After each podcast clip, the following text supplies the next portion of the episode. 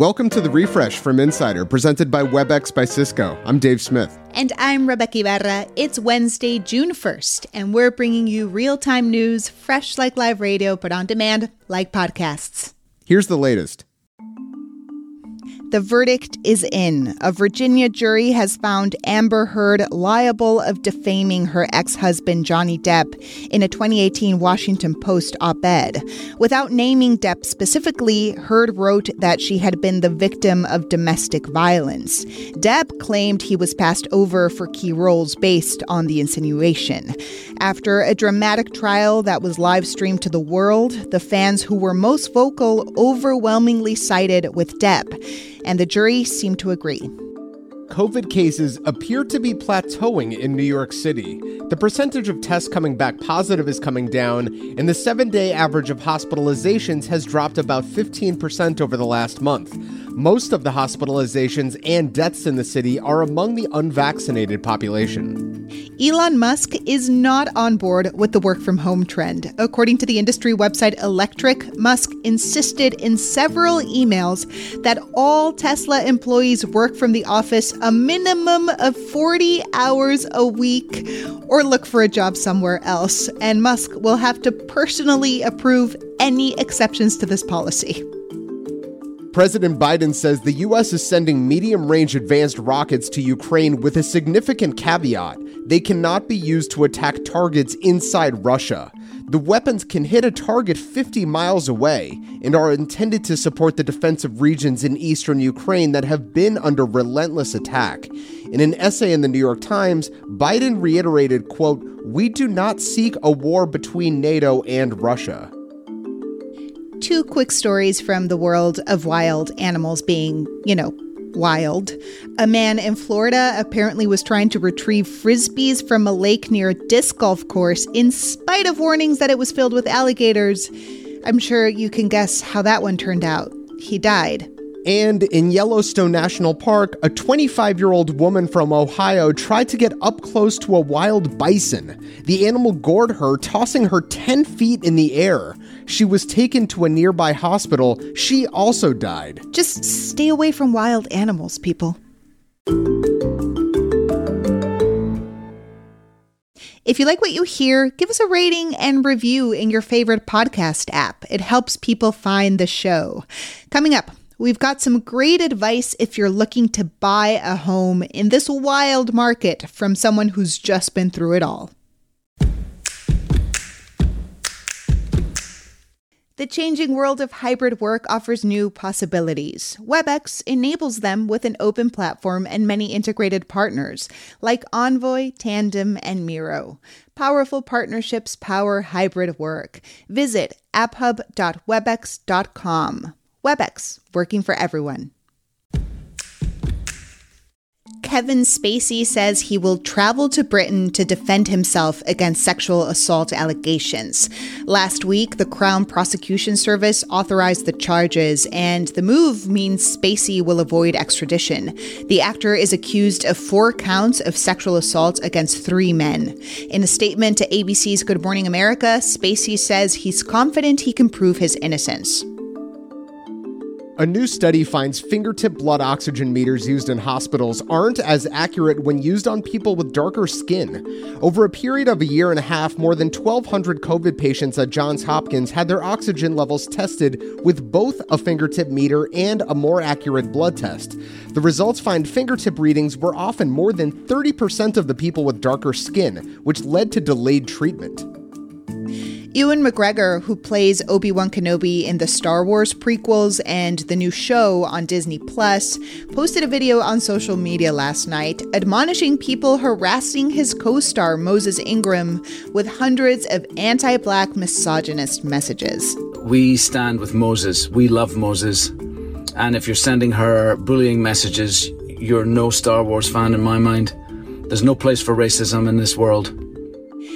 Elon Musk wants to take Tesla users to a futuristic version of Happy Days. He's filed plans with Los Angeles to build a 24 hour car hop diner complete with Tesla charging stations. It'll be reminiscent of old school diners and drive ins, Musk said in a tweet. The 9,000 square foot facility on Santa Monica Boulevard will also have a drive in movie theater and a rooftop bar. Mexican pizza is the pizza for you and me. If you're obsessed with Taco Bell's Mexican pizza like Doja Cat is, I have some bad news for you. The company says it's running out of Mexican pizza across the US just two weeks after it returned to the menu. The demand for the item is seven times greater than expected, and they probably have Doja Cat's TikTok musical to thank for that. But Taco Bell says it hopes to fix the shortage by this fall. The last time we chatted with Insider's Laura Grace Tarpley, she was in the beginning stages of buying a home with her husband in Olympia, Washington. A few months and several offers later, Laura Grace has finally purchased a house and she's here to give us some pointers. Hey, Laura Grace. Hello, I am here talking from my house. We moved in this weekend. It's very exciting. First off, congratulations. Tell us about your new house. Thank you so much. It is uh, in Olympia, Washington. It's in a neighborhood we really like. It is one floor with four bedrooms and two bathrooms, which is more than I ever thought we would get. I am thrilled. Wow. Yeah. So it was listed for $425,000. Mm-hmm. Well, we initially offered 460 and then we had an escalation clause where we went up to $501,750. And that is what we ended up paying because we had another person kind of in a bidding war with us. So we ended up having to go up to that. So the last time we chatted, we talked about how crazy this market is right now, and you experienced it firsthand. So, what was this process like for you? Yeah, so we toured probably 30 or 40 houses. Um, and yeah, it was a lot. It was every weekend for over two months just took over my life. Um, the house we got was attempt number six. There are other offers where we just got beat out. One person, you know, there they put in a hundred thousand dollars over asking. They won another an, another one was an all cash offer. I couldn't compete with that. And then there were a couple that where they were like, "You were so close. You were so close. You were our second choice." And I was like, "That does not make me feel better. That makes me feel worse." I mean, you write about this. Were you at all surprised by your emotional response to any part of this process?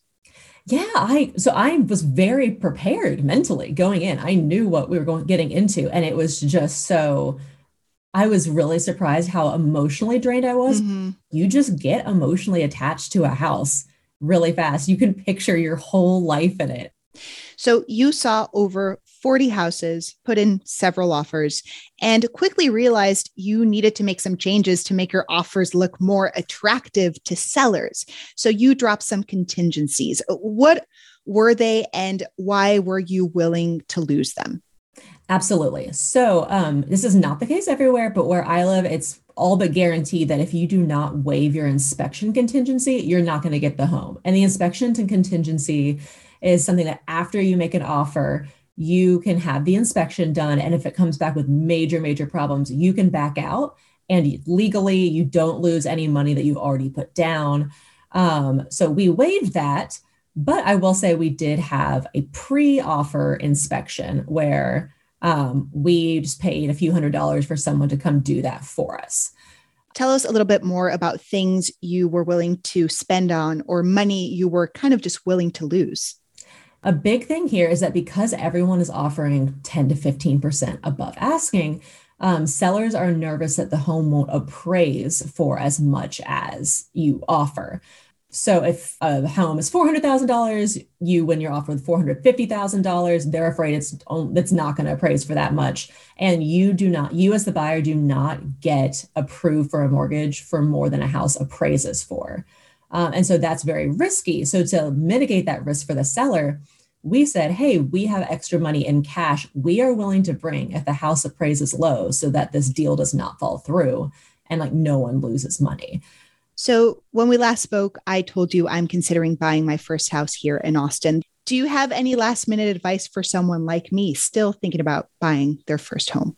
Yeah, I would say, you know, don't do anything you're just not comfortable with. You might not get that house because of it, but you will probably get a house eventually, and that'll be the right one.